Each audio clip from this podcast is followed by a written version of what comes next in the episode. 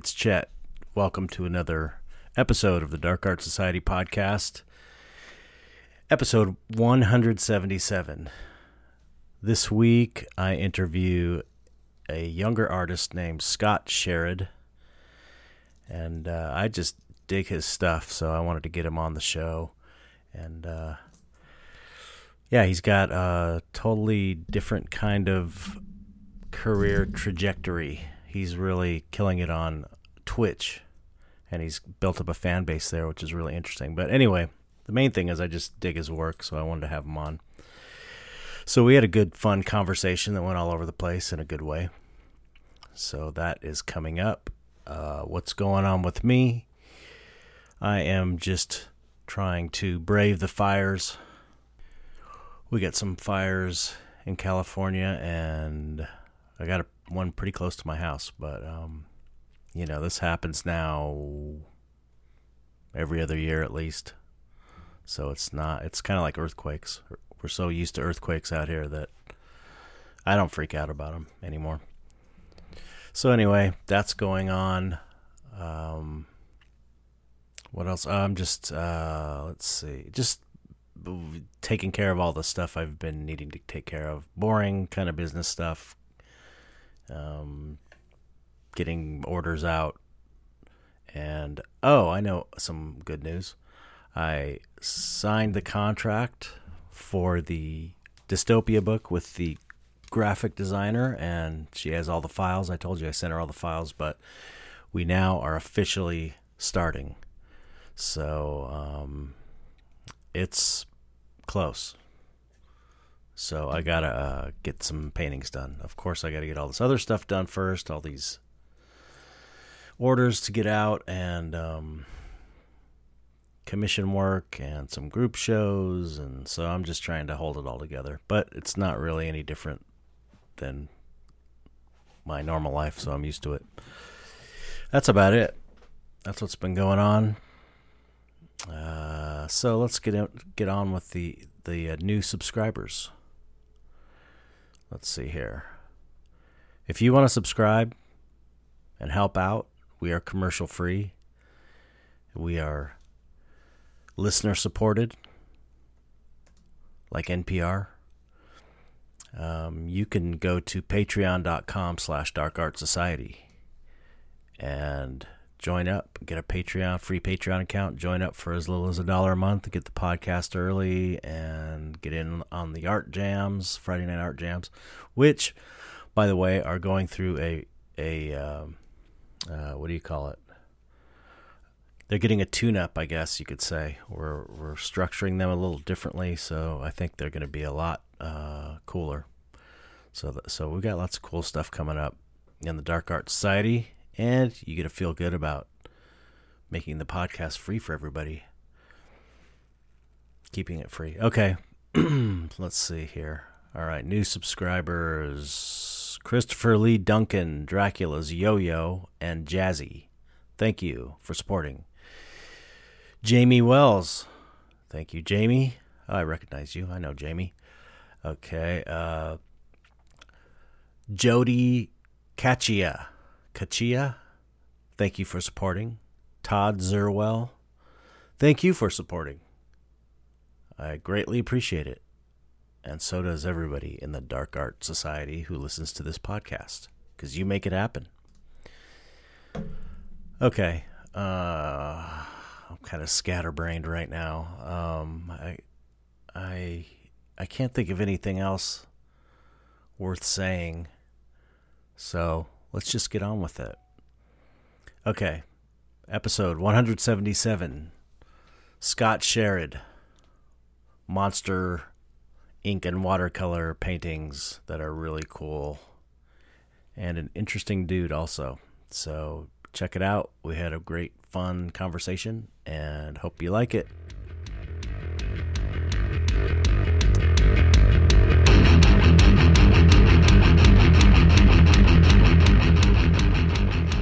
What's up, Scott? Hey, what's up, Chet? How are you doing? Doing great. Doing great. Yeah, yeah, yeah. Working Just on- wrapped up a six-hour art session. Oh yeah, for what were you doing? I'm working on some Patreon rewards. I make these little paintings for them. I'll hold it up and I'll screen grab it. Nice. Yeah, these are great. I love those. Okay, wait. Tilt it down, like down. Yeah, ah, there you go. There you go. Yeah, these are awesome. These. Are, oh. I got Oh. it. I got it. I got it. Okay, tilt it forward. Okay, hold on. Hold on. Not yet. Not yet. Okay, cool. Those are great. And uh, that way. Oh yeah, I love that head shape. Wait, put that one back. Let me screen grab it. That's super cool. Okay. Anyway. so I, yeah, I, I I love what you're doing. I love the creature design you're doing and the technique you're doing, and so I just you. hit you up to be on uh, the podcast because I like your work so much. And Appreciate it. and then I saw and then I saw your picture. I was like, oh, I, I know that guy. Kind of. I've seen him before.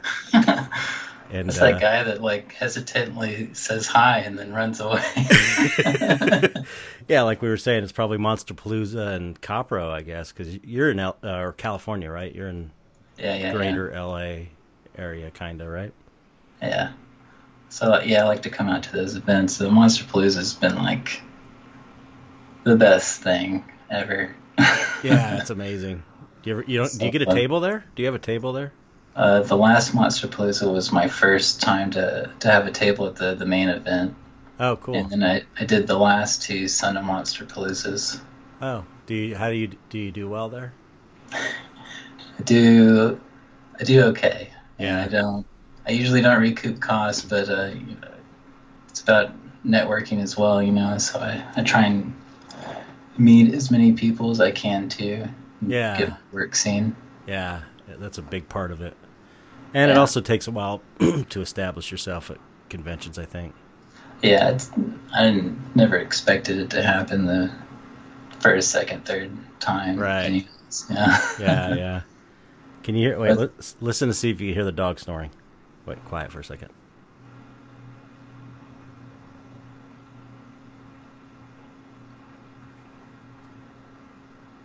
Now she's. You hear that? Nice. This is my other dog because the dog that used to be in here snoring all the time died around or December, and Oh, now we got our last dog that that's surviving, and she came in here today. So I thought, oh, get the dog snoring noises back that we that I used to have. All the time. Yes. So okay, so So anyway, okay. so what's your story? I don't know anything about you other than I've seen you at Monster Palooza and Copro, and you do really cool monster artwork. Where are you from? Are you Uh, from California? I'm from from Dallas, Texas. oh wow. I moved out here like uh four years ago. Oh, okay. So you're Yeah. relatively new. Yeah. Um, about five years ago, I started live streaming on Twitch because I lived out in uh, the, the country in Texas and wasn't a whole lot to do. And uh, it, was, it was just starting up, and there was a bunch of people doing art, and I started meeting artists through there. Mhm. And uh, I met a bunch of people out here as well, and uh, we started doing conventions together, and eventually I just moved out here. Oh, cool. Yeah. Wow. So yeah, that's the other thing. I didn't realize that you have like this whole Twitch thing going on. I mean, are you supporting yourself with that, or Um, it's it's nice, uh, like secondary income. Uh, I do have a, a day job. I do it like half the week, twelve hour days. oh wow, But then I get like three or four days off a week. I just fill those up with art. that's cool. Yeah. So have you? Uh, yeah, we've. There's been a lot of people lately on the show that have day jobs. You know. yeah, it's it's safe. Yeah, it takes pressure off. That's for sure. You know. It it lets me uh, not worry about commissions so much, and then I can when I do have art time, I, I do what I want to do. Right. Yeah, I've. I mean, I, I was so determined to make it happen, you know, to where it was like this is my full time job that I, I want it, but it's such Yeah, a weird well, time, especially now. Yeah, but but th- but but also, you know, I've got commissions because I, had to take commissions on. It's like I had to take on Right. anything just to bring money in because that was my sole income. And I've got commissions from four years ago that, not to mention my book. It, it, so it's like I got myself in a Stacks up. super deep hole, and I'm really, you know, it's already September, and, and I'm, you know, my plan was to get myself out of this hole this year, get the book done, get caught up on all my commissions. Oh, it's And, such a um, great year to get caught up. I know, I know, There's nothing going on. I know. So I, I've been doing it, but I'm not, I'm not there yet. It's like the book is almost done, which is great, and um, and you can see the horizon, though. It's, yeah, You're yeah. almost there. Yeah, but I mean, uh, probably a year ago, it was like, this is ter- terrible. This is terrible. This So far away. it's like you know, you get stuck in a situation like that for years, and it's like it gets scary. You're like, what the fuck? It's hard to, to predict how long projects will take. Right. Yeah, because sometimes you know, you know how it is. Sometimes a drawing or painting is goes come. It's easy and, it's quick, and other times it's just like a total struggle. Yeah. It's not like a regular job where it's like formatted. You do this, this, this, and this, and it takes about this much time. It's totally, I think, a Yeah. different thing. People ask me a lot, uh, you know, how long does it take you to finish a piece? And it's like, all right, so the pencil stage, that could be half an hour to six to eight hours. Right. That's like there's no consistency there. You can't like make plans around that. And then depending on how bad I want to punish myself, you know, the inking stage, you know, that's a that's an, a, an one session, maybe two sessions, and a session could be six to eight hours. Right. Yeah. It's time, and it's a lot of time, but it's so worth it, especially when you got the process down, and oh yeah. it just feels good when you get the, you know, you're on the right track because Right. you, you've been there before. Yeah, yeah. It's like the best drug, I think. When Yeah. you, when you successfully pull, pull And then when you finish it, yeah, you do like that last touch, and you're like, stop touching it. Yeah. Stop touching it. Yep. So okay, uh, I mean, when you were doing the, have you always been doing this kind of creature stuff, or, or uh, it evolved. Um, I, I always liked drawing monsters and stuff, but I never had. You know, I've been so bad at like writing stuff. Like I used to be in a band, but I could never write my own songs. Hmm. I was such a reaction artist, and then um, after a while, like uh, me and the guitarist we were like old school friends, and uh, we would draw together a lot and show each other our work and talk about weird paranormal stuff and conspiracies, and you know, that was my jam. Uh, And uh, so I started, you know, like slowly incorporating all that fun, weird, interesting stuff into my work, and um, and then uh, I had always heard about Lovecraft. I never really like dived into it, but uh, during my early live stream stuff, we started listening to audiobooks of Lovecraft. uh, what a And great would, like- idea. That's a Yeah, great idea. so and then I would like draw the monster in the story just from like hearing his descriptions. oh, that's too cool. Yeah, yeah. And then uh, we had like a, a a Lovecraftian like encyclopedia, and it was just like all this weird stuff with like the definition of what it is, and we would just like pick a random page, pick a random word, and like, like let's draw that. Right. that's cool. And uh, after a while, I was like, yeah, that's cool, drawing Lovecraft stuff, but I think I could just do this on my own. Right. So I started doing that, and then uh, as it evolved, I was like, okay, these are these are in the same place, and maybe these guys are over in this place, and then like it started building up, and and now I'm working on like a like a lore book. Oh, cool. Yeah, yeah. Excellent. So I'm like tell some, tell some stories about these because it all started with uh, I think uh, there was like a Lovecraft story about this place called Yuggoth, and it's a, a planet just covered in mushrooms and it's dark and misty, and I was like, that's the place. what these guys are. Mushrooms, dark, misty, other planet. Yeah, yeah. I just wanted all this like mist, but then I started drawing the mist coming up from the mushrooms like it's like big spore clouds. You know, like those big sandstorms you'd see in the desert, but it's all spores. Mm-hmm. That's And such a cool idea. Yeah, I started reading up about mushrooms, and they have such a cool history, man. Oh, like, yeah. There used to be like uh, almost thirty foot tall mushrooms that dominated Earth at some point, and like Wow. yeah, like plants were like constantly getting eaten by mushrooms, and uh, there was almost like a mass extinction caused be, between the war between plants and mushrooms. They, Wow. the uh, the plants were so sick of getting eaten by the fungus that they finally developed uh, timber, or, you know, wood, and fungus couldn't figure out how to eat wood, so it wasn't biodegradable for like a thousand years, and there was just wood everywhere that couldn't go anywhere, wow. and it uh, it messed up the uh, the balance in the air. What a And trip. then- Yeah, and then one day, you know, evolution had an idea and it started eating wood again. It's crazy. It is crazy. Did, have you have you seen that? Uh, there's a new documentary about mushrooms called "Fantastic Fungi." I think. What's it on?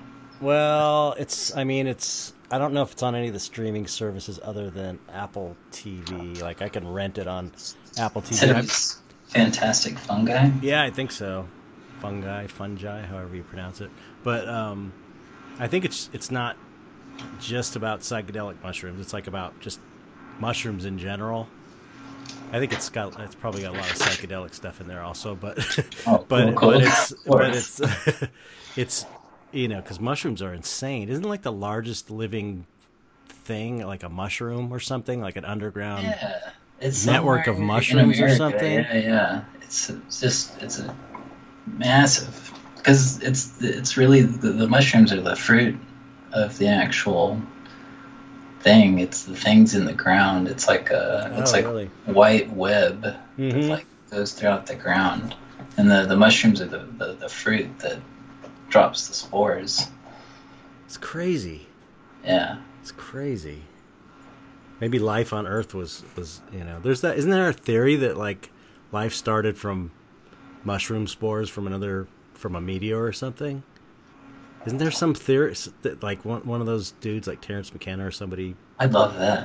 I'd love that to be the I mean, I, I don't, dominant theory. don't don't quote me on that, but it, but I remember reading something about that, like um, because they can because they can live in like sub temperature conditions or something, or st- they lie dormant, or I don't know. Don't never mind. Someone was saying something like that about uh, uh, those little tardigrade things, those microscopic uh, little animals with like six legs, and they kind of like scoot around. They look hilarious, uh, but they can survive in space and in fire and all kinds of stuff. And they think like they're like, what if these weren't from Earth and they they came here and they're just like tiny little microscopic aliens on Earth.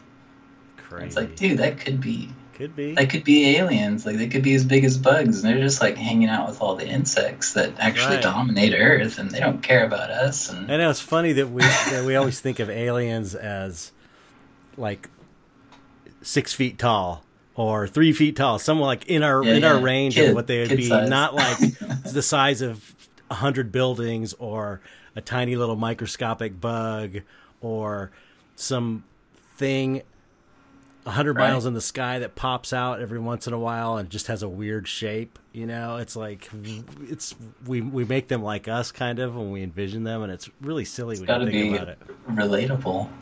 Yeah, but that's what I was thinking about, like that. You know that that uh I forgot what the, the tick they call it the tic tac UFO. Have you, you have you seen that where they they the- it it was it it's I, I bet you've seen the video. It's like these guys in fighter planes. Okay. and there's this thing. It looks like a tic tac and it's kind of at an angle. And it's just like right in front of them wherever they go and it's kind of like turning a little bit. And they're just like they, they can't they don't know what it is. They're like what the hell is this thing? And i think that i think it was the the pentagon or the navy recently came out and said yeah this this was a thing. This was a ufo we don't know what it was.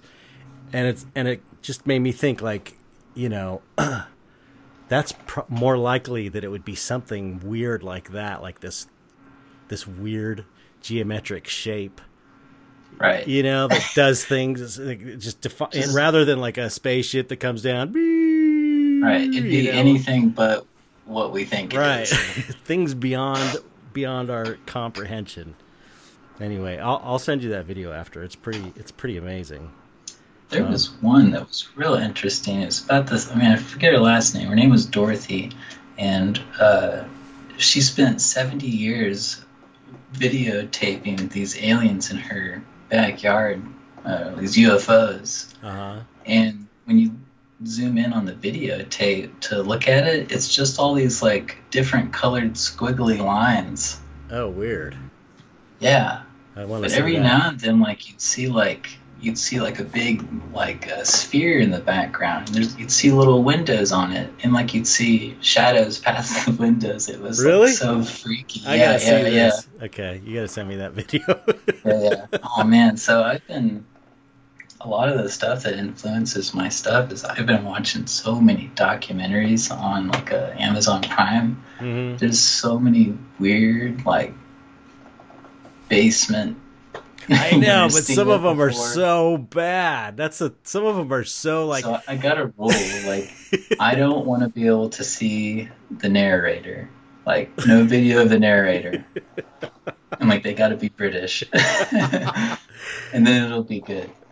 I don't know. I, I usually in the in the first three minutes I can tell if I'm gonna put up with it because it's like some of them just the ideas are so like I can't. So, there's no yeah, way. I don't. No way. Like, I'm gonna accept that. I can't. I don't watch a lot of like the UFO mystery ones. I watch a lot of the ones that are about like uh, this tribe in Indonesia or like. Oh the, right, right. Or like Voyage of the Continents, talking about plate tectonic shifts yeah, and stuff. Yeah. Like, uh, oh my God! Like uh, they were saying, an alternate theory as to what killed the dinosaurs was so the most recent continent collision was India into uh, Asia, which created the Himalayan mountains. Uh-huh. And they said on its way to the Asian continent, it hit a hot spot in the middle of the ocean. Uh, it was like this like funnel of heat from the center of the earth. And as it went over this hot spot, it just like ripped apart India and just like there was volcanoes everywhere. The ground was lava, and they wow. said it just created tons of gas. And as it was going over the hot spot, it just like ripped India in half almost. Wow! I was like, why is no one talking about this? That's so cool. I mean, I do uh, documentaries constantly. Like that's it's weird because I'm I'm a huge movie fan. You know, since I was a kid, I've always been a huge movie fan. Wanted to make movies. I used to make movies when I was a kid, and um, I never liked documentaries really until uh, I every once in a while there'd be one if it was something I was interested in that I would watch. But um, when I started, when uh, Mike approached Mike Correll approached me to do my documentary, I start I was like, okay, I better start watching documentaries just because yeah, yeah. I was going to kind of help, you know, do what I could to make this documentary good. And I just, I, I've been hooked ever since. That was probably 2012 or something. And now it's all I watch are documentaries. Yeah, yeah. It's so good. uh, real life is so much more interesting sometimes. Yeah. Plus, you can put it on. I mean, I put them on while I paint because it's like a lot of it is not. There's, you know, it's more about what you're hearing because it's people talking about things, and you could just look once in a while. You know, I got the TV set next to the easel, so I can kind of like glance over if it's something interesting. Nice. But I like yeah. I like documentaries mostly about like uh, I like documentaries about cults, like the Scientology ones yeah. and the, the the Vow. That's on. There's one called The Vow that's on HBO Plus right now. It's really good, and There's a bit- there's been a few. There's on Netflix. There's a couple like crazy gurus that went insane, and and Yeah. those are good. And then like one's about really uh, quirky weirdo type people, like real weird characters, like uh, uh, American Movie. Have you seen American Movie? That's probably my favorite Mm. documentary of all time about that. American- No. It's old. It's like from it's at least ten years old. It's probably older than that. Fifteen years old. It's uh, about this film indie, independent filmmaker guy in Wisconsin, and he's just this fucking Oh wait. character. I know what you're talking about, and I have seen it. Yeah, and his friend. It's like him and his friend. yeah, and they're like just the chillest dudes. Like, oh man, all right, Yeah. man. My favorite line was like, uh, I think his dad was in the living room or something. He was like, "I'm never gonna be one of you 40 hour a week motherfuckers." his mom's like, "Stop." I know he's all drunk. yeah, I mean those are the ones. Those are my favorites. Is like weirdo, weird Yeah, people that- like that. I was like, "This looks interesting." And I started watching. I was like, "Oh my god, this is amazing!" It's like the this best guy's like documentary. my hero. yeah, it's like the best documentary ever. Dude's so hilarious. Anyway, anyway, okay, so all right, back to you. Uh, we got off on a tangent there. Um, so, okay, so when you started, I think it's really interesting that you've got this the streaming thing going because that's probably where you're the most active online, right? Is this sort of streaming community for your artwork?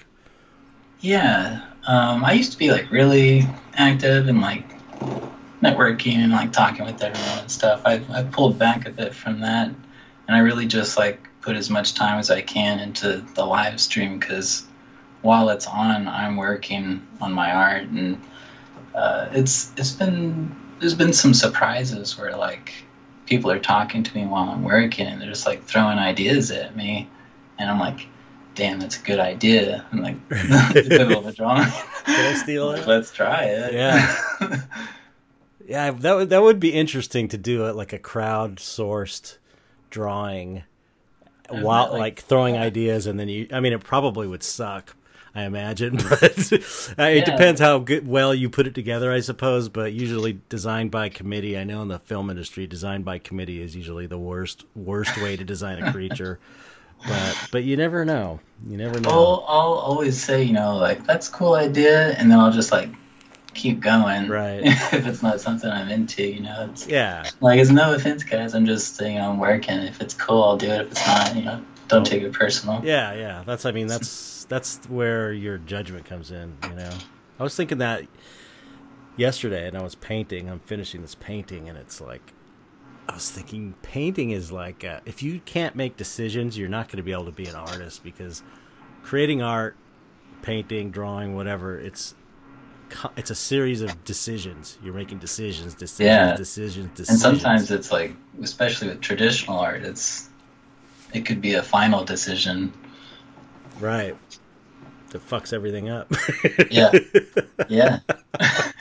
and you'll just be sitting there regretting it, and you're just like, I just got to move on to the next piece, redeem myself.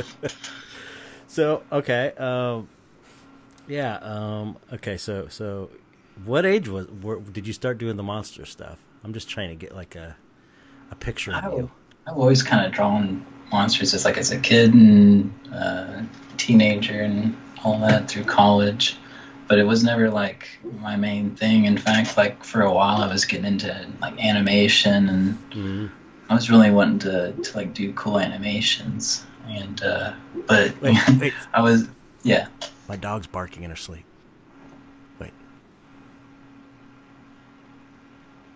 Damn it! I'm sorry. She stopped. If, if people listen while you were talking, she was going. "Roof, roof, roof." Okay. Man, I wish we had video. I know. I need to start doing these, like live streaming these interviews. Okay, I'm sorry. I didn't mean to interrupt. Oh no, it's okay. What What, you were we talking about? sorry, I fucked you all up for no good reason either. You're talking uh. about drawing, doing monsters, Oh, your right. teenager, college, Where, animation. monsters came from, right? Um, so yeah, it was always like a thing where I was like, man, it'd be so cool to like design creatures. Uh, but like I said, I never really had like a a story or a place to tie it all to. And I feel like once I found that, it was everything became easier. You know, it's just like you you looked at the page and it was almost like it just sort of popped up there at some point. You just sort of outlined it, and right. it just sort of kept feeding you. Did you have you ever done designs for video games or movies or anything? I have like almost zero industry experience. That's crazy to me because I mean, you could definitely have a job doing that for sure because that's what it is in the industry. That's I mean that's one of the things I I got out of it f- because of because after a certain time it was it was all about you know you're you're you have to use this this page in front of you and and you know it's There's not really no your own thing. Yeah. yeah, but I mean you, like why why'd you hire me? right yeah yeah the guy that did this page.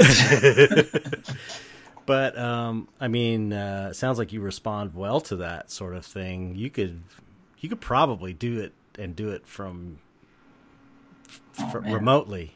You know, I'd love to do that. I just don't know where. I don't even know where to begin. you just ha- you'd have to get you know make get your online Connections and- portfolio yeah. and seriously emailing the shops. Yeah. FX, I'm telling you, effects shops. You're in LA. You could do it.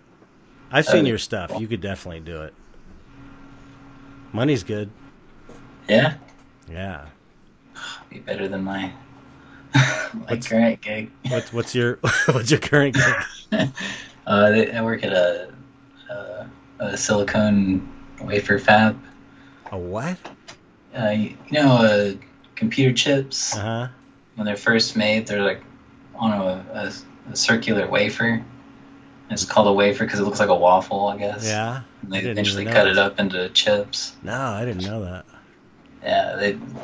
We don't make the the silicone crystals and wafers and stuff. That's done somewhere else. Someone else grows these like crazy tall crystals and then slices them up, and then they uh, ship them to us, and then we do all these crazy processes It's insane. for like yeah for months. But they'll work on them. really? Yeah. So you're it's nuts. basically putting together these elements to make a computer chip? Yeah, it's like a silicon disc, and then there's like gases. Sometimes they like hit it with fire. It's do, crazy. like different like like analog like photo processing. It's so weird. It's insane. What do you don't do? know. What do you do there?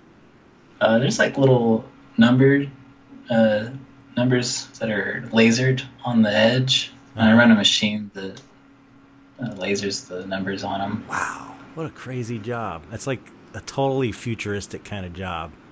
Uh, yeah, it's a dust-free zone too, so we're all like in smocks with like surgical mask on and stuff. Wow. what a trip. Yeah, it's it's terrifying. The, the uh, just like one little box is worth up to like it, it could be like almost five hundred thousand dollars, Oh my god. And I'm getting like a lot of them. oh my god. long. And you, and you can't mess them up or you just sweating. Yeah, Wow. What a trippy. How'd you get that job? What a weird Uh, job.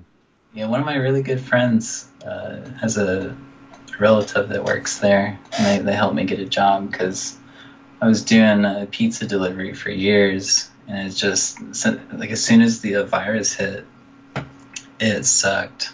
Oh yeah, right. Damn. It was not fun anymore. Wow. Wow.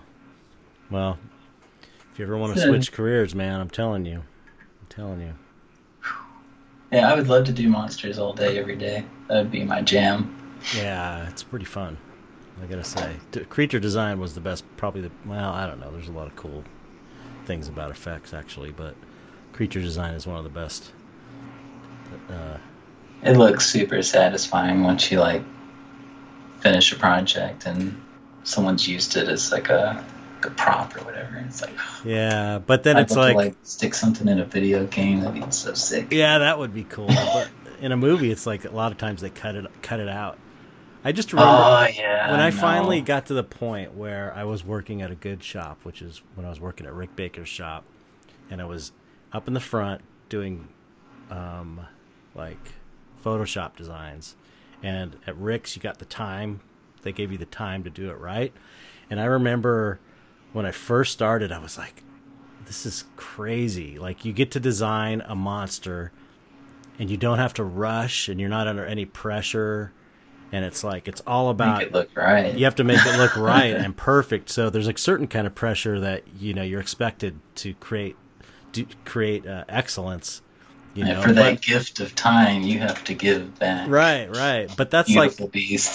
that's the kind of I like that kind of pressure. I don't. I'm not. You know, it's it's that's the, the kind of pressure that's welcomed. Yeah, yeah, yeah. yeah. You know, you you you're it's exciting and fun, but man, it is really it's fun. It is fun, but yeah, your your um your creature stuff's really uh, really your the work that you do really looks like you. It doesn't look like I mean you really have a signature style to what you're doing, and um, thanks. Yeah, it evolved over time. It was uh, you know it started off as I used to only use like colored pencils, uh, and then I was like I was like I need something else, you know, because.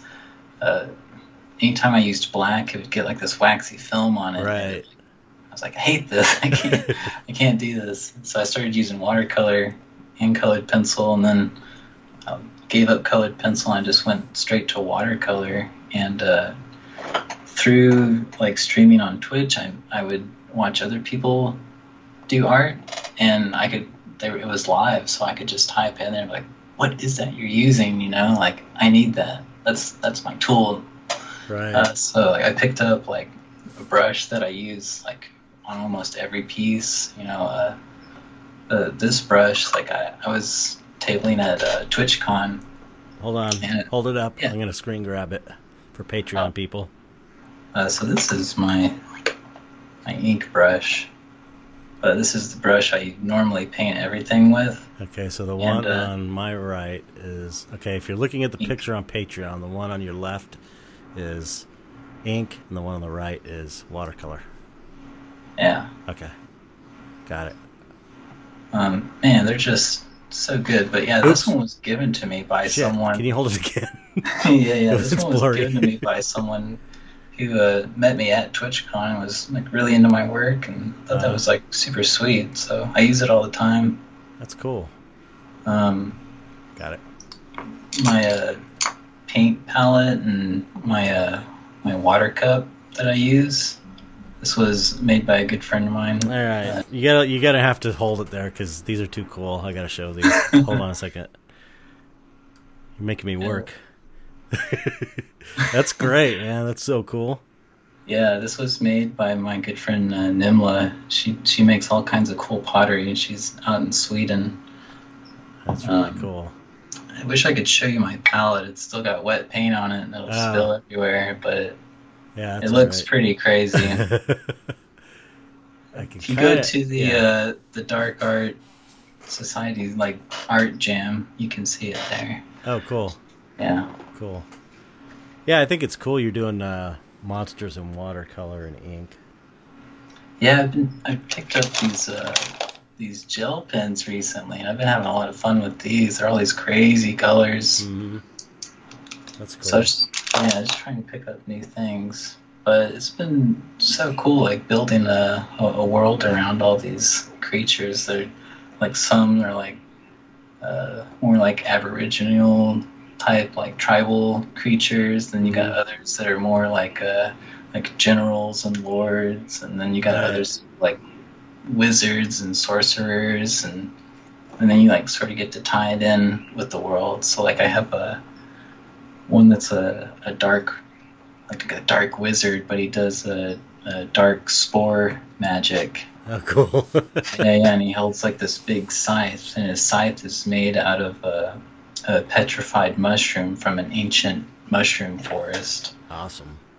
Yeah, so this is what I'm doing. You know, you know about my dystopia. Yeah, this is exactly what I'm doing. I, and you know what? I know. I'm, i saw that you were doing that, and I was like, man, weird. Hell yeah. I, I I've all Christopher Ulrich's do, kind of doing that with a project. Uh, uh, you know, he, he's he want he wants to. He's been planning this project.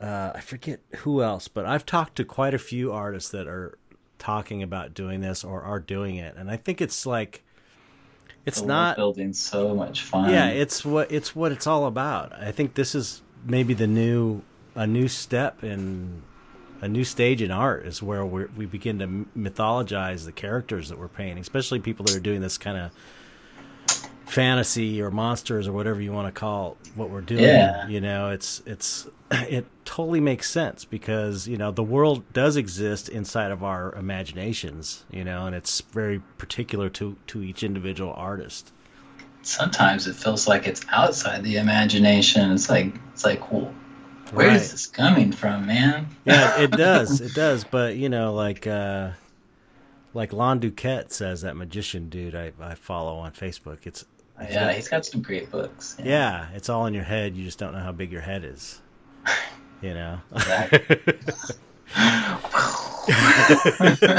Mind blown uh yeah it's it's but but uh i mean yeah.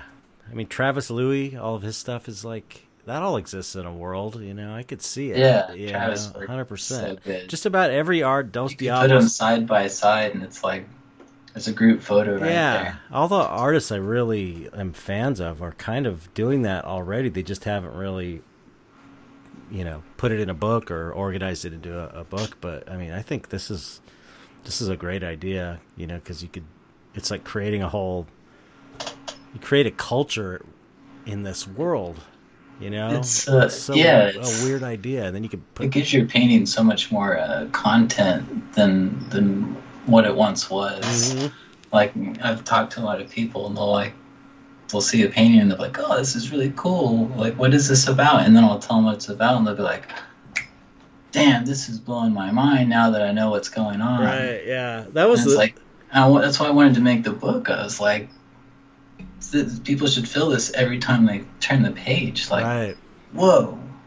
I you know I was struggling with that though before I made the decision to to make the book because on one hand I was like I want to tell the story of this world I want to develop these characters I want to understand these characters really because it was less about making up ideas as much as figuring out what the ideas I already had created intuitively what they meant is really what it was like for me for creating this Yeah. book but the th- you give up the thing you give up is the um, it's more of I guess a more old school traditional way to look at art, which is the vagueness, you know, and, Yeah. and allowing the person to interpret like lots of like Beksinski's a good example of that. Like he didn't he was not interested in the, knowing the meanings of his paintings or anything like that, and it was all it was more about what But the you person. know, if someone made a book of his Oh my God, it'd be amazing. stories to it, It'd be amazing. Totally eat it up. I know, I know, I know, I know. So it's But- not but- like it's not wanted. I, no, I, I'm for sure. I just it's like that. I'm just saying, you give, you do give a little something up when you tell more about something, in a way. Yeah, You but know, you give up. If you are the artist and you feel like this, like you genuinely feel like, all right, this is a world. This is these are connected pieces, and this is a story I want to tell. So Right. why not tell it? Oh, now? for yeah, that's obviously that's where I wound up with it. It's like I've it was to me it It's was a like bite to take, but it's. I think it'll be worth it. Yeah, yeah. No, it, for me it was uh it's it was that the payoff was worth it. Like you get way more out of the the you know, the world building than you do out of, you know, just kind of letting it be vague and letting people put their own interpretations on it which you know if you don't if you want if you like the art i also thought if you like the artwork on its own and you don't want to know the meaning then don't read the book. And then you could still have the art and you could see it That's why prints and you know stuff online exists. You know? Right, right. but here's my storybook if you want to know more. yeah. Well, my story. I mean, that's the thing. It's the the the way I'm doing it. It's the the stories. I've the story exists, but that's like later. Like this is the this is the rule book. This is the Bible. Okay. This is the guidebook. This is just explaining what everything is, and then as far as like the stories, that will come. You know, in the next form of a comic book, or I don't know how, whatever. You know, Uh, that's the plan. late last year I tried to do a comic and I was like, all right, I'm gonna stick I'm gonna stick to five pages. I started thumbing it out. And I ended at like 23 pages, and I was like, "What did I do this for?" Did you finish it? I I drew like a full five pages, and then I inked three of them, and I stopped. that sounds about right. it's such a big bite to take. I don't Like, understand. my, I have like several friends that are comic book artists, and that they're like, start slow, Right. start slow. I don't understand how they do it, comic book artists, because I heard that you know the people that actually do draw the comics and the inkers and all that they don't. It's like it doesn't pay that well because it is- seems like a huge, huge, huge amount of work. Like every panel is like a piece of art.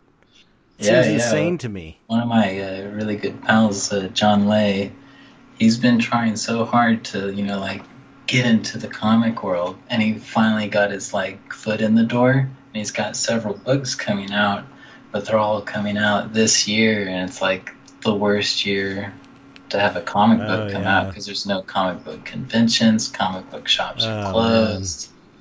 To get people, that's another thing. It's like I, I hear like a lot of them don't even get the money that that the comic book makes after it's on the shelf. Like it has to be like like before it has to be like all pre-orders or something. No, right. It's such a raw deal. So you have to be like you got to be like I am a comic book artist and that I can't be anything else Right. Yeah. to be in comics. I'm gonna fucking do it. I know I'm gonna do it. It's just I know it's gonna it. be a nightmare. Just keep it, you know, like uh, within. Just know your limit, I guess I should say. Yeah. And You'll find your limit out on the first one, is what everyone says, you know? right. Yeah, I know, I know. There's yeah, there's a lot of different ways to go, but uh I one time I started a comic book and that was when I was probably in ninth grade when I got when they put me in this slow math class because I wasn't I wasn't I was always getting D's in math, C's and D's. Me too, man. And then I so, spent like three summers in summer school because of math. Yeah, it was the worst. And then they so they put me in this slow math class, and I was like, "This is fucking easy. This is like sixth grade work." And I didn't So tell them. draw. I didn't. I didn't tell them. And uh, I just would like. Oh, and then it was a two-hour class. It was like two periods. So I was like, "This is fucking Ouch. amazing." So I could finish my work in ten minutes for the, for all two hours, and then I would just draw or write. And then one of the things I was doing was trying to do this comic book, and it's like I started it. I, I got it really inspired by this heavy metal magazine comic. Um, I have somewhere. Moebius. It re- yeah, it really. I don't remember. It wasn't Moebius. It was some other artist, but it for some reason just was like, ah, this is amazing. It just inspired me, and I started it, and it's like I still kind of remember what it looked like, but it was like five panels, and then I was like, okay, I'm off to do something else. You know, that was it though. That's all I've ever done as far as comic books go. So it's like one of these things It's I've never a- done that I've always wanted to do, and now I have an There's a lot to learn because, like, a lot of the the comic book artists work on these, like, what is it, eleven? I think it's eleven by seventeen pages. Oh, really? Oh, And- interesting. You have to consider that it's going to be shrunken down, Yeah. so the readability is going to be totally different. Right. Yeah. I don't know anything about comics at all. I really don't. That's why I guess I never. Just go into it blind, then. Yeah. I think if you had to learn all that stuff, it might Yeah. anymore. I mean, when I do it, it's going to be totally self-published. I don't really. should do it on canvas. That's hey. I was thinking about doing That would be really painting, cool. painting every panel, and just like Maybe it might be easier that way, just because you understand. might, Yeah. it might. The hard. I mean, the hard part to me would be laying it out and making making those decisions about you know which panel is large. You know, it's like there's a lot of like layout decisions about, about how a comic is read. You know what, What I'm if saying? you did a relief sculpture for each page? that would be cool. that would be way more work. for the the covers at least. That'd be really neat. Excuse me. Excuse me. Uh, that, that you know we I had a guy. Uh, did you hear the Tom Taggart episode? The artist Tom Taggart. I don't know. It was I don't know. So many. yeah, I know. There's too many. I'm thinking of scaling back because there's just too many. I don't think people listen to them all. But um, anyway, Tom Taggart, he's a sculptor, and he was, I think, like the the one guy in the comics industry. I think in the '90s or maybe it was early 2000s or something, where he was sculpting comic book covers. So he was doing Wow. like, sculptures and then painting them, and then they photograph them, and, and that would be. So how- sick. I know it's such a cool idea, right? And he did he did this one famous one for like comic people, comic book people know know this this uh, comic book that he did the cover for. It's kind of I think it's kind of famous, so pretty amazing, cool idea. to check that out. That sounds amazing. Yeah, he's a cool cool dude too. Really I've been artist. trying to get into sculpture, but I I have a hard time with uh, space. I, I'm in like a little apartment, you know, so I don't want to like make all these clay pieces and have them scattered everywhere. Yeah, yeah. So I've been trying to push myself to do ZBrush, but it's been so hard to like the the whole UI and everything. I know the learning curve is kind man. of a bitch. There's Yeah. th- do you have uh, uh, an an iPad? Yeah, I've been messing with Forge. Yeah, 'cause there's a new one too that just came out, I think, or maybe it's Forge. I'm thinking of. There's like two of them. I heard. I Yeah, this is a, someone told me about a- another one, but I can't remember it. how, that one's supposed to be easier than ZBrush, I think, but probably Yeah, a lot. I've actually done a few on there, and it's it's okay. Uh, I like it. They you have to keep it at like a low poly, but yeah. and I haven't tried this yet. But they said you can export it and load it into ZBrush, and then you can finish it there. yeah, yeah. But then I'm like, shit. When I get to ZBrush, what am I gonna do? That's what bums me out, man. I right when I left the film industry, the last job I did was Land of the Lost, the remake, the stupid. Right. I mean, I haven't seen it, but it's probably I'm sure it's stupid. But it was doing the Sleestaks, designing yeah, the slee yeah. stacks in ZBrush. So I got paid to learn ZBrush where I was working.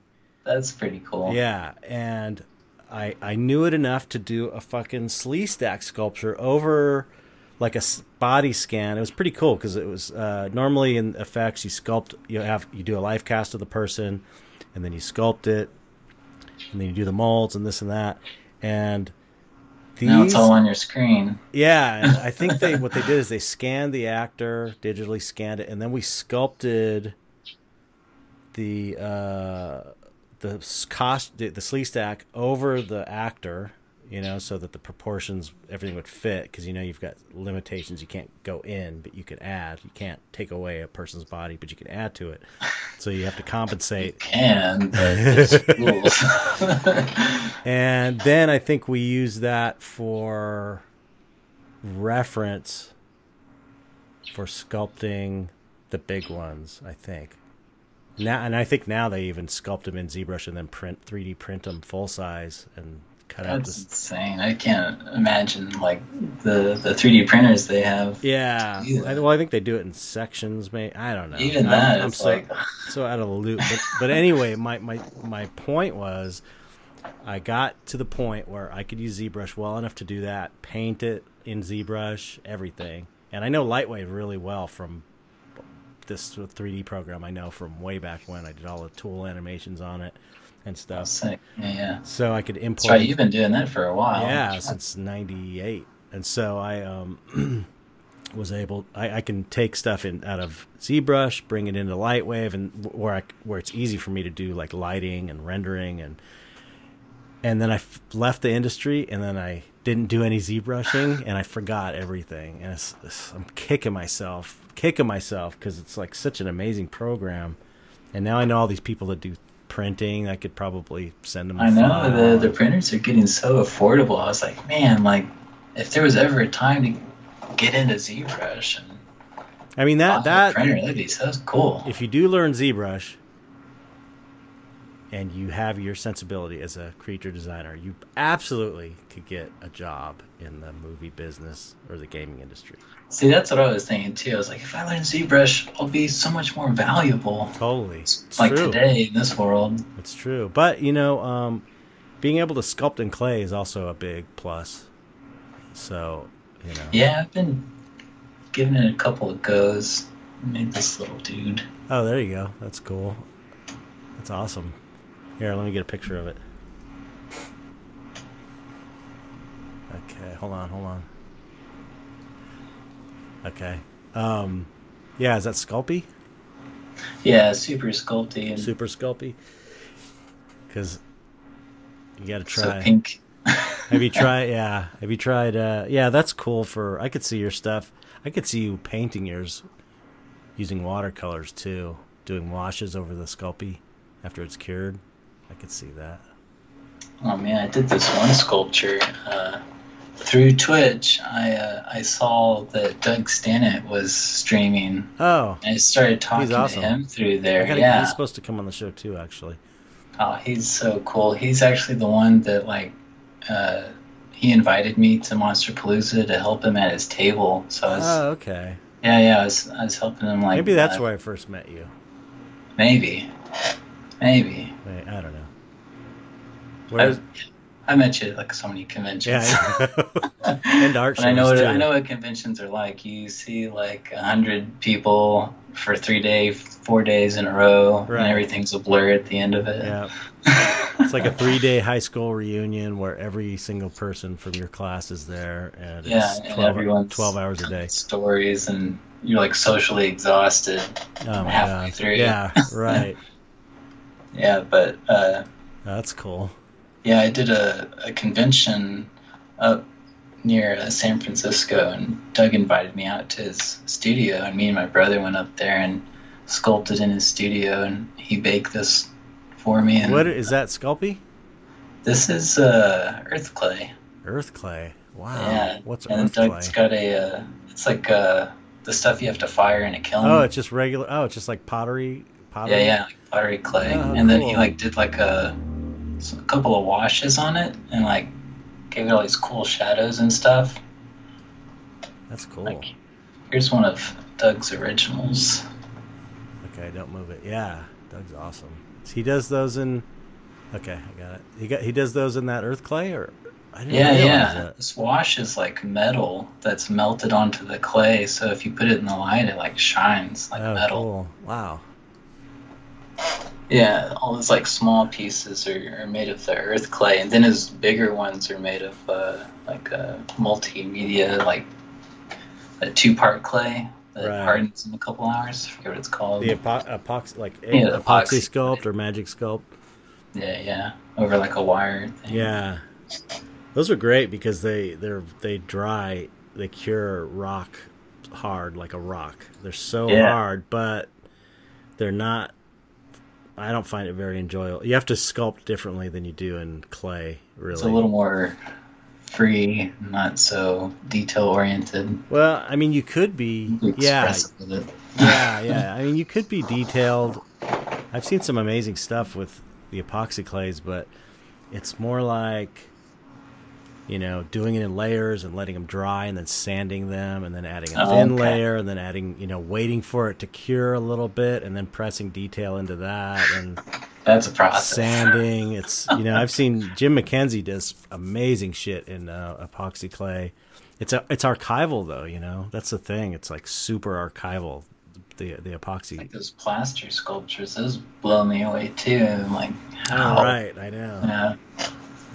Yeah, yeah. I mean, there's I've seen some amazing sculptures. I, I always wanted to sculpt in plaster because you can do that. You can totally make little batches and you know add them Add and then sand, sand. and add and sand and, and chip away. It's almost like marble at Right. some point.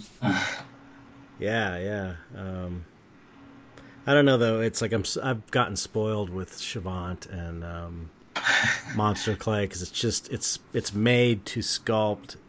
You, you know, it looks beautiful when it's done. It's and you can smooth it out. You can it's, do- yeah, it's, it's- easy. And my only problem was I'm always in an apartment that doesn't have central AC, and then as soon Oh, as summer shit. hits, Forget it. everything's like Yeah, especially monster monster clay's got such a low melting point that Yeah, I know. you know it, it will.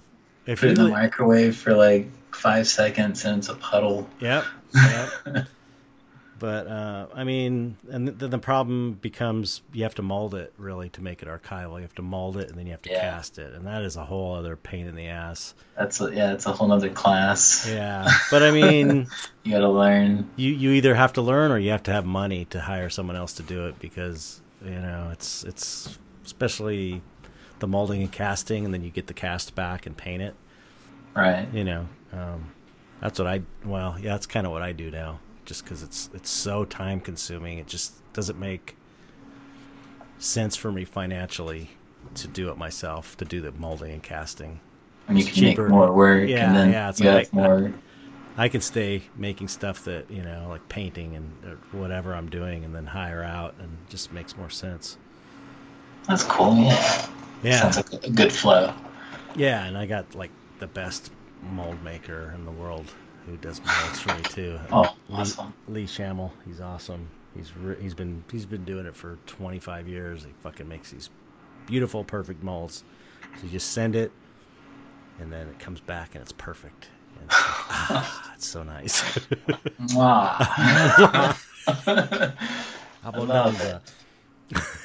But uh, and it's like when I'm making molds, I'm not a guy who just makes molds. So they're like crappy looking. They function, but they're not. You know, he's like a mold maker. He makes them. They're like little pieces of art. They're just beautiful and He's got like the big pressure pot and He's- everything. yeah, and he's just he does it right, and then when I do it, it's like, you know, I'm pressed for time. I gotta like totally just looks some- good enough. Yeah, I've got like paintbrush, just paintbrush handles sticking out of it and shit. And but anyway, so uh, yeah, I mean, have you you have you approached galleries? You haven't done gallery. Have you done many gallery shows? Because I haven't seen any. Um, last year was my first gallery experience. I uh, it was at I think it was Son of. I met uh, Bill Schaefer from Oh, great. Mm-hmm. Yeah, yeah. So I've been in a handful of shows over there. I was so stoked for my first one. Uh, it was in October of 2019, and it was a monster themed show. And they had one of your paintings there, Oh, cool. and they they hung it next to mine, and I was so I was so stoked. what, what was the? Do you remember what the painting was? What show was it? Um, I don't. It wasn't the thing painting, was it? I did. No, it's like a it's just like a portrait of a dude. I think he has an X on his forehead, and the The frame's like kind of brownish. It's not the big Christmas one, I don't even but, remember. but I've seen that one there. Huh. That's cool.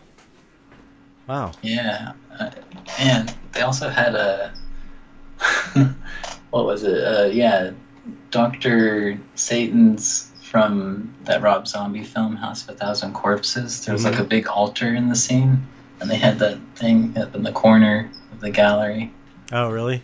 Yeah, it was pretty wild. Um, cool. But I also tried uh, Sugar Mint Gallery.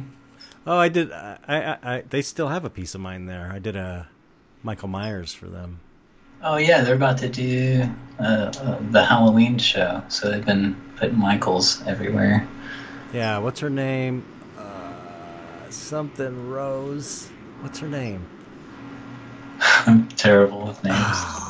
She's really nice. The, she's like the owner. Uh, like Yeah, I, I can I see the face. I can't. yeah, yeah, see the name. yeah. It's a cool little gallery too, and it's Yeah, they did a Stephen King show there, so everyone was doing Stephen King tributes. So I did a piece for The Mist oh because I love Eldritch horror. It's like my favorite thing ever. yeah. So I, yeah, it was like a scene from the uh, the parking lot, and you're like looking out at the parking lot, and there's all these uh, monsters approaching. Where is it?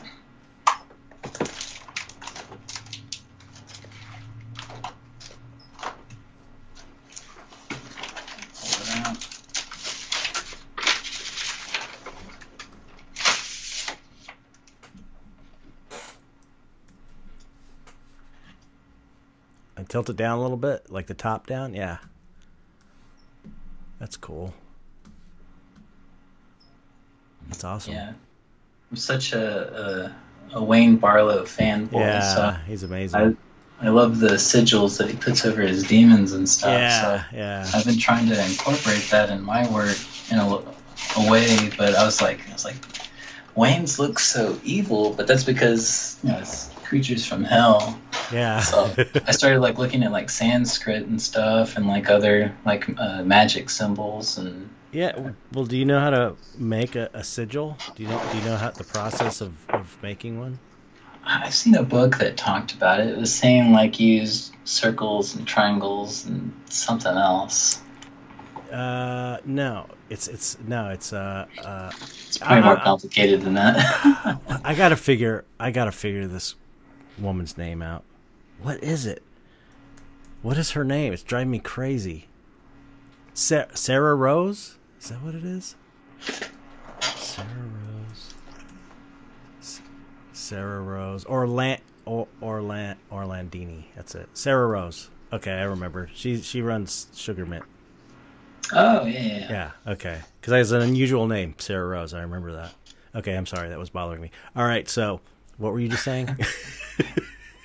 Uh, I think we were talking about uh, the, the sigils and how to oh make. yeah, yeah. No, this is. I'm telling you, this is the way to do it. This is the way you do magic sigils. But this this is cool because as an artist, you can really make them your own, and they and they because they don't have to look any certain way really. But you take, you know, in magic, you take like, I will to have this happen. You know, whatever. I will to uh, get get enlightenment. Right. You write that down. A reasonable wish. Yeah.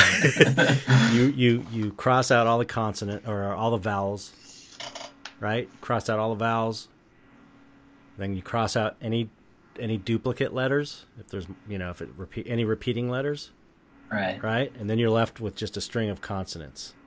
You take the Interesting. you take the consonants and then you just write them down one on top of the other and it just looks like shit. It looks like just like a big mess. And then you look at that and you start going okay what could i do to kind of change this and make it look cool? And then you start taking things away. And then you might say if there's a k in there you put it on its side because that makes a cool like v shape. And and and you can make you know two one letter combined with another letter turn into a third letter over here. And you just start arranging it redrawing it redrawing it redrawing it and simplifying Build it up, break it And- down. yeah and keep simplifying and taking parts away of letters and taking whole letters away and just simplifying simplifying until you have like this little iconic symbol and you you know you try and make it you just make it look cool.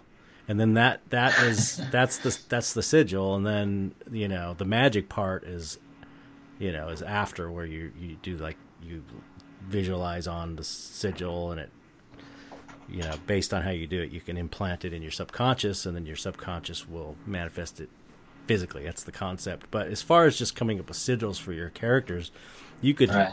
you could, if they have names you could take the name and then you could do that you could take out the vowels any repeating letters and then just put them all on top of each other and start uh, Right. making it I've been cool trying to do like uh like just it's sort of like automatic drawing. hmm So I just like you know put the pencil down and it just starts squiggling and Mhm. doing like you know like those general writing gestures that your hand does when it writes. yeah yeah And I just sort of do it and like you know slash the T's and dot the I's and and then it starts looking like I something. know. Just I'm like I I'm like I think I think that's your sigil, man. It looks great. right right yeah that, no that's i mean that's totally a legitimate way of doing it. But doing I want to try sure. that too, though. Yeah, Uh, it's really- like a more a more focused, uh, driven one, yeah rather than just a, uh, pure chaos. Right. Yeah, it gives you like a framework to work within, which Yeah. is you know a lot of times what you need to to make something cool is like a certain set of parameters to work within. Um, but yeah, I like. I mean, I like to do. Sometimes when I'm just coming up with characters, I'll just scribble on a page, ah, and then look for something in there. And if you see it, then you go, "Oh, okay." and you just start trying to like you find that I one. know. It feels you- like a like a radio signal almost. Right. Yeah, yeah. And you're just kind of swinging your arm around, and then every once in a while the hand goes down in the right spot at the right time, and you're like, okay, Yeah. all right, we're we're talking now. Yeah, and then you start building on that, and it, it's, it's so cool too because at that point, art becomes it truly becomes like a mirror to your subconscious because you know you don't know why you saw that thing that you saw because it's a bunch of those things. It's a bunch of crap. It's a bunch of chaos yeah, and it's like a scatter. waking, it's like a uh, dream while you're awake. Right. And and so the fact that your subconscious picked up on that thing is like it's telling you something about yourself in a way. So by the time you end up with this character that you've created from this mess, you've the way you've kind of followed you followed this initial impulse that was like there's no logical reason for it other than it clicked and it looked like I should follow it. And then it becomes like I don't know, it's very mystical and weird. Yeah, and and once you started seeing all these weird things that show up on the page, it's it's like that feeling I got when I would you know seen the first Alien movie, and you you don't know anything about this creature except the few rules that it's sort of established with its actions, and then when the movie's over, that's all you still know about it. Right. And it's Yeah, I like, love that ah, about that's it." so fun. And then like everyone goes home just thinking about, oh, it probably came from a planet like this, or it was sent from things Right. like this, Mhm. and why were they in this weird ship? And it's like you never find out, and it's like, ah, that's like the coolest feeling to like leave those like stories with, Right, yeah. and then to like later like have this like big lore built around it. Like still like Alien and Predator lore is so open right now hmm you could do anything with it right now. Yeah, but again, I mean, this is kind of coming back around to what we were saying earlier. Bite you in the butt when you make a lore book. Cause Well- you've set all these rules. You, no, you no, well, yeah. There, there, there's the fact that, like you're saying, okay, the first Alien movie, it was such an amazing feeling to go home and not not know. And, Yeah. and then as the films go on, you know, and so you lose that one thing to gain this other thing. So, I mean, I think it's a good trade off personally, and you do too. It sounds like, but it is it is something you give give in order to get this other thing. You know what I mean? Yeah. It's interesting, but uh, But at the same time, too, it's like people have been seeing my work over like, you know, the like I've made a book like in 2008, 18. I'm sorry, 2018, and uh, and then all my work since then, I've been like really focused on trying to keep it within a world mhm. uh, so that I'm I'm building content for this right. big lore book. So What what book did you make? What are you talking about? I mean, it's like a little one. Uh, it was called uh, Whispers. Hold on a second. I'm gonna take a picture.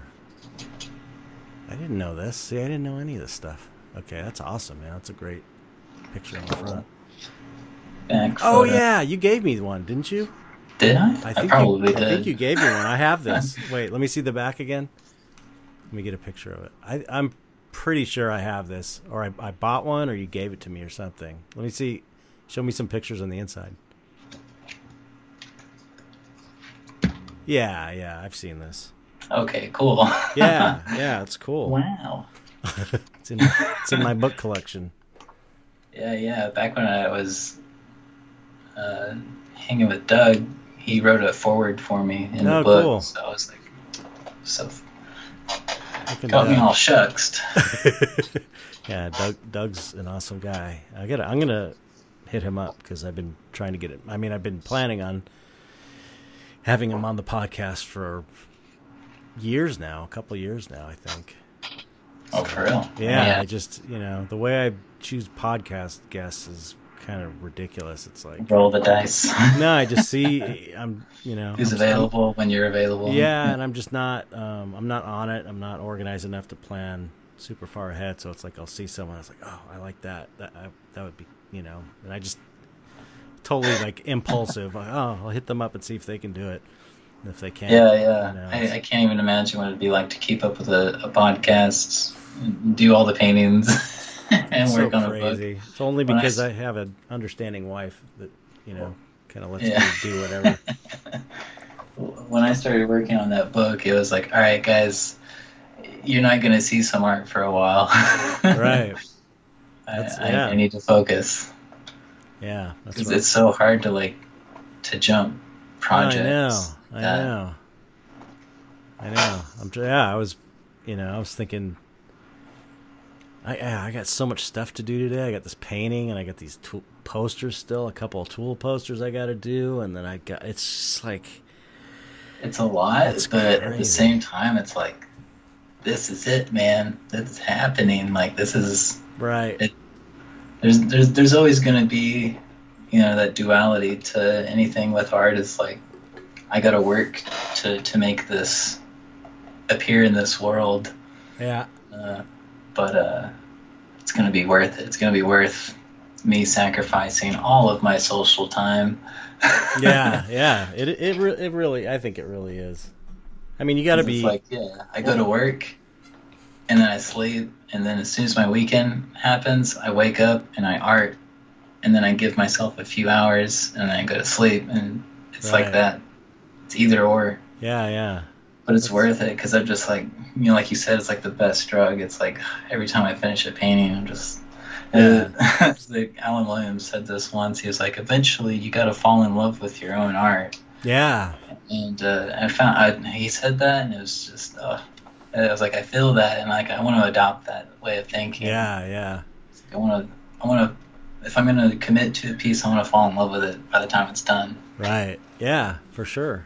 Yeah, you really got to be your own biggest fan, kind of in a way, which is Yeah, weird, hard the, for a lot that of story artists. that you want, you love so much. Yeah. feels good, feels great. Yep. It's it's, uh, it's undescribable. Yeah. It, it really is. It's uh, uh, you know, I I always had this dream because I've gotten to a certain point in my career where it's like I'm full time. This is it. There's no going back, which is great. It's like amazing. I never. I it's, when I think about I made it. I made I made it. You made it. I made it. This is if it doesn't get better than this, I'll be okay with that. You know, it's like I'm not I didn't make it and became like a millionaire, but I I made it to where it's like this is my living, this is how I make my money and I could make art every day usually because it's It's a huge achievement, like for today's standards, because art's just not treated Yeah, the it's- same. It's yeah, hard. It's pretty it's amazing. It's they make amazing. it real, real hard. yeah, no shit. But I but I was you know I, I was uh, talking to at a at a at the L.A. art show. Uh, I was talking to Olivia, you know Olivia, the pinup artist, yeah. and um, you know she's older than I am. She's you know she was she was famous in the '80s. Yeah, I, I- I went by that booth. It's beautiful. She's amazing. Beautiful She's work. amazing. Yeah. It's super cool. She's such a great person. But um, I was complaining, of course, because that's what I do. But no, I was at the, at the time. No, I was I was uh, I was at this. I was working too hard. Like I yeah. got I it sto- happens, I You stopped. don't know it. Yeah, I, I I have not been working quite as hard as I used to because I was I was just talking uh, the other day about this. I think on the Casey Love podcast, how I was like, I'm gonna die if I keep working this hard. It's just too much. But um, I was like, yeah, maybe I was, I was telling her someday it's not gonna be this hard and it'll be it'll be easy. And she goes, When is someday? yeah, she said, "No, it's not. It's always going to be like this." So she told me, and I was like, "Okay, I guess I can give up on that dream." It's all you know. But luckily, I, I like, I do like to work. I'm kind of a workaholic in a way. You know, I enjoy, I enjoy what I do. So it's cool. It's Um, awesome. Yeah, like my buddy who who's doing comics now, he loves it. He's getting to make these really cool sci-fi stories that he's like totally in love with. Mhm. And uh, but it's it's real demanding. They're like, all right, you gotta you gotta give us another page. We need another page. We need another page. And it's like it's like you know seven uh, you know, eleven by seventeen with up to nine panels. Each panel's like a painting in itself. Crazy, crazy. But yeah, but the thing is, if you love what you're doing, working, Yeah, working hard is Worthy sacrifice. and, but it's also like enjoyable. Like it feels good to work hard on something that you think's important. It feels Yeah, bad yeah. to work hard on something that you think is stupid or you, you're not into. You know, like if you're working on some really dumb Something you believe in. Yeah, but if you're working on something you believe in, that's kind of like the ultimate um, good feeling, or one of the ultimate great feelings you can have in life is working hard, pushing yourself, working hard on something that you love and believe in and think is important. You know, that's kind And of it's like this is my this is my true will. This is my this is what I was.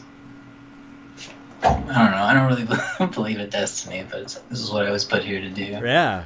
Yeah, I, I, I agree. I think I think uh, whatever whatever word you put to it, you know, you believe in it enough to This is my mission. Yeah, yeah. Mission I've decided to uh, take on. right. I right. guess that's how I'd put it. right yeah yeah and there's some philosophical debate about you know if the mission that you decide to do is the mission you're supposed to do if there is a supposed to do that's where it gets into ph- philosophical territory I couldn't imagine being like after taking on this mission. I couldn't imagine uh, myself presenting myself with another equally grand mission.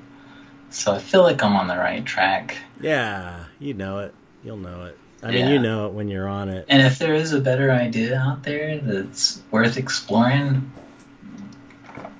life's too short to not take that road for a little while. right You know? yeah I think that's why like I jumped around early on so much. You know, I was doing like cartoons and stuff for a while in college, and then I jumped back to monsters, and Mhm. I was taking a class on dinosaurs. I was drawing dinosaurs all the time, just everywhere. But I feel like I've never felt like quite at home like I am now, Mm. making this work, and yeah I've never put so much time into my work like I am now. Well, the I mean, the work is uh, is great. So I mean, the proof is in the work. If if the work you're doing, the work you're doing is signature and it's great, then you're doing the right thing. As far as I'm concerned, you know, it's Thank you. I I jumped around as well. You know, a lot in my life or before. Like I was doing creative stuff. Like I was into makeup effects, and then All com- computer animation was going to be my thing and and all the whole time I was in a band trying to make it in a band music like I thought Been that there. was it yeah yeah I thought that was my I know. I was like, I'm Aren't you so glad you're- the rest of my life? aren't you I mean I, I wanted to be you know I wanted to be like in a successful band and be a songwriter and all that and it's like I'm I was so in a band for like five years, and we did some pretty cool stuff. And yeah same but to, as soon as like you know, like I was hitting the end of my college days, everyone was like getting hitched, having babies, hmm and creating a you know this environment where this band can't or just simply can't survive anymore. And I was Well, like. aren't you glad that happened now the way the that's the Yes. thing it's like Well, I am so After a thankful I didn't like, make it in man, I was like, the only way I can do art is if I do it by myself. I was Yeah. Like, Trent Reznor's got to figure it out, man. Just solo it. Hundred percent, man. Yeah, yeah. I, I'm. It's funny because I was I was so so disappointed when the my last band finally broke up, and it was like, okay, Yeah, I'm not going to reform it again because it's like it would always you'd lose someone or it'd break up, and you'd kind of it's keep like it a- going. I did it for ten years, and the last time I was like, okay, it's time to move on. Ten years is long enough, and I was so totally heartbroken and depressed about it. And then looking back on it, I'm like, thank God that I happened. thank God, thank God. I was like, the I music- don't know if I could still be doing that. Well, like, the, yeah. what it takes to be in a band. Oh is, man, it's it's equally hard as uh, you know being an artist. You got to show up. You got to Oh, practice. You got to be rely on other at the same time. and, and, then Yeah, everyone's got to be on the same page, hundred percent. yeah, and the business and and it's a terrible business. Yeah, I mean, talk about it's probably money. it's probably harder to make money as a musician now than it is to be Yeah. like an independent artist, really, with all the tools Yeah, like yeah. Patreon and, and and stuff that we have. Maybe I don't know. I don't know. I've seen some people do okay now. Like uh, I, I met this one guy who ended up uh, fully supporting himself on Twitch, doing his music, but he, he did it in a really unique and interesting Well, way. yeah, that's so- that's that's that was unfair of me to say because if your thing is music, then you should do music and make it work. There, there's the, actually, There's the- ways to make it work, but Yeah. you have to want it like but it's the same as so bad. same as art though. It's the same thing now, Yeah. especially because the platforms are pretty much the same. Mm-hmm. Um, like Patreon was started by. Uh, do you know the story of Patreon? I don't. It was started by this dude, Jack Jump a lot of hands. Conte, I think Jack Conte. They, they just got like a valuation of 1.2 billion the other day, and they Yeah. just got like a 91 dollar, 91 million dollar investment in Patreon, and they value now they value the co- company at 1.2 billion or something. So hopefully that will trickle on down to us, and they'll improve features and stuff like that. But anyway, he started Patreon because he was a YouTube guy. He had a band, a kind of a success, semi, pretty successful band on YouTube. You know, with a cult following, to where he was he was making his living from YouTube videos. Right. Like he would produce and make music songs and create music videos, and he had a fan base. And then they just changed the algorithm one day, and it Yeah. fucked everything up. And he was he was like, he, they couldn't make any money anymore. So it's like suddenly their revenue was just gone. So he was like, "Fuck it. What about a platform that he, you know, like Patreon?" And he basically him and a friend of his who's a programmer, I think, created Patreon as a as a way for people to go directly to their fans to get paid instead of using advertising on YouTube.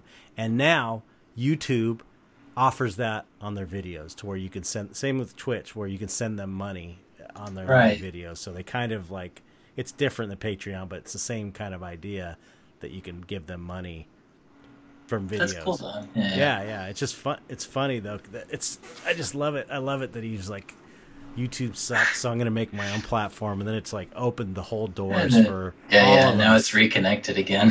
Yeah. So Boomerang. yeah, it's amazing, and and you're on Patreon. Yeah, yeah, I'm on I'm on Patreon. I, that's uh man, that's been so cool too. Is uh when I started doing the small paintings, I was like, man, how am I going to keep up with this? And then I was like, all right, well, if they don't get to pick which painting, it just gets sent to them, and Right. and I don't put a poll up or anything about what it's going to end up being, then these are little practice pieces for me to experiment on different, uh, you know, coloring uh, layer techniques and you know different inking styles, and it's like this is my opportunity to like try all that. So Yeah, that's smart though. You turn your pieces. They don't make. Uh, it's not so much so stressful. Right. That's that's that's the thing about what's you got. If you you kind of have to be smart about, especially in, in the art business in general. You have to think. You have to be smart about it, basically. And The same thing with like counts. So you got to make sure you're Yeah. doing. I'm doing what's you're making good content. right, right. But even you know, like I first kind of had this notion when I started doing studies, because it's like studies make me make my painting process go faster. So that make that makes me earn more money hourly. If you look at it, I sell a painting, that means my hourly rate goes up in a sense. If my if the painting process is simpler and more efficient, so I do the studies, then I could sell the studies. So that becomes another income stream. And if you sketched it first, you yeah, sell and then the- sketch. exactly. So And so, now you have three images that you can put into a book. Right. Fill up three pages. Totally. Need be. so yeah, that's that's that's the way you have to think if you want to Selling be a, prints them. exactly. That's how you have to to think to to make it as an artist. today, This one image can can be a lot, and that's what's cool about Twitch. And if you set it up to be like a like you said, like a focus stream where there's you know there's no mic. Um, not responding to anyone. I'm just focused on my work, and you're here to watch and listen to music. Then it's it's passive income if someone wants to Right. sees your work and support you, and it's not affecting you and your workflow, and and they're enjoying it. And then like like you said, like you could spend like the last like twenty minutes taking a few questions and discussing what you worked on that day. Hundred percent, man. That's uh, yeah. We talked about this before we started recording, and um, yeah, I've been talking about live streaming for a while. I've I guess I, I once I get I've got a little bit of a bottleneck with um, things that, that I'm working on now, but I'm planning on that starting to live stream. I'm not really sure how Yeah, I'm going to do it. All kinds of people have been trying it. It's it's been fun seeing other people do it, and and then they stop, and then another person starts. Right, right. Uh, but I have fun just like continuing to do it. It's it's been uh, when you when you got the camera on and you got people there, it's it's not a great thing, but it's not necessarily a bad thing. But you got a little bit of pressure in that you know, people are expecting you to move. Yeah, you can't stop and around. start watching TV for half an hour because you're Yeah, interested you in can't the go, like- show. Take a twenty minute poo break, and Yeah, yeah, you that's know, like true. you got a phone call when you walk away. I But I do like I do make break times. Like I like every hour and a half, I'll I'll disappear for half an hour, go do stuff, and then come back and stay focused for another like two hours. Do you have a setup to where you could put like a graphics that says "Be right back" or "Back in 20 minutes," or do you just kind of leave? Yeah, yeah. Like uh, I have like a whole like border that has like teeth and like eyeballs and mushrooms. I'm gonna have to. I'm gonna have to ask you for advice when I get th- to that point. Oh yeah, yeah. I Are you using OBS, that OBS software, or I'm using Streamlabs version of OBS. okay? I like it. They're both fine. They both work the same.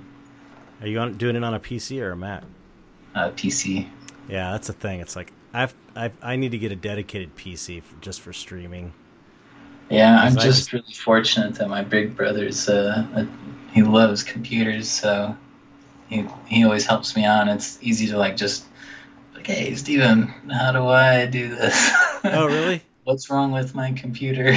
Oh, cool. That's good. That's a good. That's good to know. I might hit you up. He's super nice too. about it too. Yeah, That's so. cool. That's cool. Yeah, that's gonna be you know in the future, in the near future, hopefully. But so, what do you? What's? I mean, do you, do you have any big plans going on? Anything coming up, or are you just kind of going with the, going with it in during the quarantine and doing your Twitch and Patreon and all that business? Yeah, yeah. I've just been pretty busy with like you know just making sure I show up. I've just been trying to put myself on a schedule lately because I used to stream at night all the time and work at night all the time, and then I got this new job and uh, I have to work from five to five. And if I try and change my sleep schedule, Oh man, uh, everything's messed up the second work week happens again. so, So you get up at four or four thirty or something? I woke up at 4:30 today. Jeez, that's rough, man. I, I got ready, I made some coffee and got some breakfast, and then I sat down at 6 a.m. and started working for six hours. And then you and me are hanging out now. Wow. What time do you go to sleep when you have to wake up at four four thirty? Uh, I go to bed around like 8 or 9 p.m. That's the hard. That's the p- hard. It's the hard, hardest it- part 'cause for I'm like- me. I'm like, man, there's so much to do still. Look I at this documentary about this uh, awesome lost pyramid in the middle of China. I want to hear about that. That's where I get screwed up. Is you know, it's if I could get you know when I get to bed at like nine thirty or ten. That, if 10's my latest, I can get up so early. But man, it always goes to ten thirty or eleven, and sometimes twelve, and it's just like I got. I got Right now, I hate it because when I go to bed, the sun's still just barely going down, so it's still hot. Oh man, But when I wake up, it feels amazing. yeah.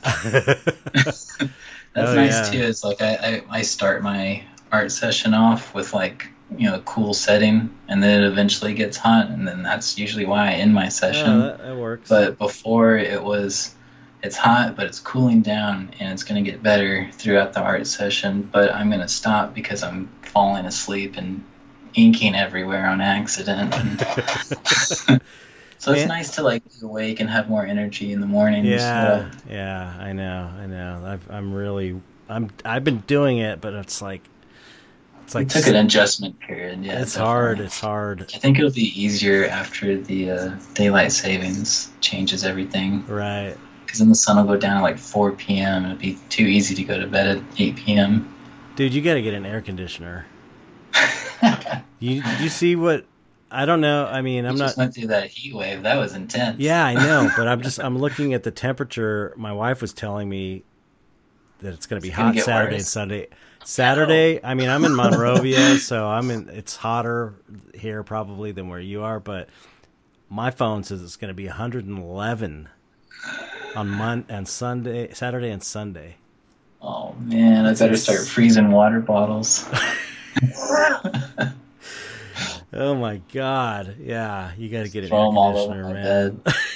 you gotta get it. I lived so many years without it. Like when, when we were first married, uh, it- we just didn't have we didn't have an air conditioner in the car. We didn't have an air conditioners in the house, and it was like once you That's get one, my- you're like, what the? F- how the fuck did I live without an air then you conditioner get for that ten electric years? bill. I it's like I'd rather pay that than suffer in that way because I I hate heat. That extreme heat so much. It's the Go it's like, like weeks without using a blanket. I'd rather be. I don't like extreme cold either, but I'd rather be really cold than really hot. You can always throw another blanket on. Yeah, exactly. But man, I just I do not do well in the heat. It's not good. And coming from Texas, like it gets really hot there. It's dry but it though, right? It's actually pretty humid Oh, there. It's so dry here, yeah. Oh, I didn't know that. dry Here, yeah, because y'all got that desert that like blocks everything from here. Yeah, I that's think true. that's why y'all don't have like a big mosquito problem either, because Yeah, everything guess- on the other side's covered in mosquitoes, and they can't get across that damn desert. Right? No, I never. I, I, I, uh, for some reason, I thought Texas was dry heat, but I guess you're. Yeah. It's pretty big, so there's like a, a nice variation. Uh, but you know, there's like there's a huge coastline on Right. Texas as well, so we get it like when hurricane season comes, it uh, get all the storms and stuff up in Dallas, and then Houston and Galveston are getting smashed with storms. Um, and then West Texas is nothing but desert, and then like up in Amarillo and like the Panhandle, it's just like mostly like abandoned towns and looks so creepy. really? Yeah, it's awesome. You love it. Yeah, it sounds old amazing. and stuff that are just like in shambles. Wow. Yeah, I love that stuff. yeah, and then you go to to East Texas, Texas, and it's more like swampy, like Louisiana. Oh, yeah, that makes sense. Yeah, I'm not into it. I'm not into that. I'm not into. It's it's a bit of everything. They get snow there too. Really Yeah, up North Texas gets snow. weird.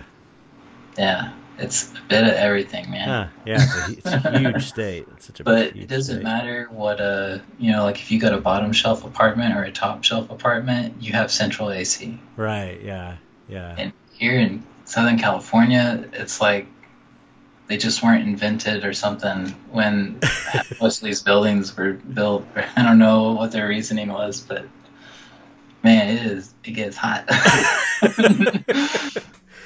Well, you can get those roll around ones for three or Yeah, four hundred bucks. You know, we got a roll around one, but when it's like 111 outside, just doesn't do it. it's like you better be two feet away from that. Yeah. Yeah. That's true. That's true. I. I, I mean. I just I had I up I just upgraded my one for my office here because it's like this for whatever reason I think the way the sun hits it in the second part of the day it gets so hot in this office and I was worried because I got my printer in here and I got my computer in here. And so the a the Yeah. AC I got just wasn't wasn't doing it. It wasn't doing it. It was still hot in here. Got to do all your printing at night. yeah but i just you know i i, I gen, you know i'm doing a lot of work throughout the day so i i got a um an upgrade to my air conditioner. And so saturday and sunday i'm going to be in my office all day Nice. Not i better leaving. find out a find a bunch of office work to do because i'm not leaving it because the studio i've got to roll around in there because the windows are weird it won't even hold a regular because i've got an old house that won't even hold a regular uh, window air conditioner we don't have central air so um Oof. So it gets it works the the i got a good roll around but still gets kind of on the on days where it's 111 it's going to be a little bit warm still. It's just gonna stay on. you have to put yeah yeah totally. You have to put it on and then you have a fan in front of it. That's what i do like a regular fan. That's and then it's tolerable. Yeah, right now I have a it's like a, a circular wind tunnel in my room because I'll have the ceiling fan going, and I'll have a small fan next to my head, and then I got a box fan in the window that's pulling in cold night oh, there air. you go. So man, I, as long as I got the air moving, I think I'm okay. Yeah. Uh, well, That's that's how you survive, though. You know. yeah. I know. What are you gonna do? It's nice to you know to wake up at, at early in the morning though and art. uh, Yeah, yeah. While it's nice and cool, the birds Yeah. are chirping. I know it's great. I mean, it's the same thing I get out of staying up late is that no one bothers you. There's no phone Yeah. calls. There's no one. No one's doing any of that till like 10 a.m. And Yeah. it's like, all right, I've only got like a couple more hours of my art session, anyways. They can wait. Right, right. But all right. Anyway, I got to get. Speaking of which, I have to get working on all of the Yeah. the myriad of things um, Get back to work, Chet. that I got to do. but I enjoyed, you know, really Oh, enjoyed yeah, talking this with you. Awesome, man. When, uh, followed your work for so long. It's awesome to to get to chat with you. yeah, I love I love the the stuff you're doing. I'm I'm, I'm I've got an eye on your work. I'm always watching when you. I'm Awesome, man. I'm on your Patreon, so I get to Super see that. stoked you like it. Yeah, yeah. So, um, what's your? I'll put it in the in the description. But what's your Patreon address? Uh, it's Mr. Creep with three E's. Hmm. Yeah, I, a long time ago I made that that screen name, and I'm kind of wishing I'd went with my name, but but uh, it stuck. And if you so if you Google that versus my real name, you, you, you get better hits. So I've just been like, fine, I'll I'll ride that wave for a little while. it is a good Mr. Creep with three E's is kind of cool, but yeah, it's not very practical. But I'll, I'll have the um, link, all your links in the description, Yeah, I'll give and, you all that and all that stuff. Yeah, so thanks, man. That was fun. I, Oh, thank I you. look, look forward to seeing your new work and checking out your Patreon and all that business. So. Yeah, I'm glad I get to, to share my work with you and uh, all the, the people at the Dark Arts Society. They've all been so cool. I've been really, really enjoying the the art jams. um, Yeah. Friday nights. Those have been so fun. Yeah, to, great. to watch right? people work and ask them questions. It's like the live stream thing, but a big group of everyone doing it together. Yeah, yeah, it's super cool. We're um, talking about. I think um, Steve Clef, who started it, is doing like a, a, a questionnaire so, to get people's feedback. So we're gonna start kind of like structuring a little bit more. We could give people, you know, what uh, some a little bit more structure. I think. Okay, okay. You know what I mean? Um, so it's gonna. I'm looking forward to that. It's gonna be really cool.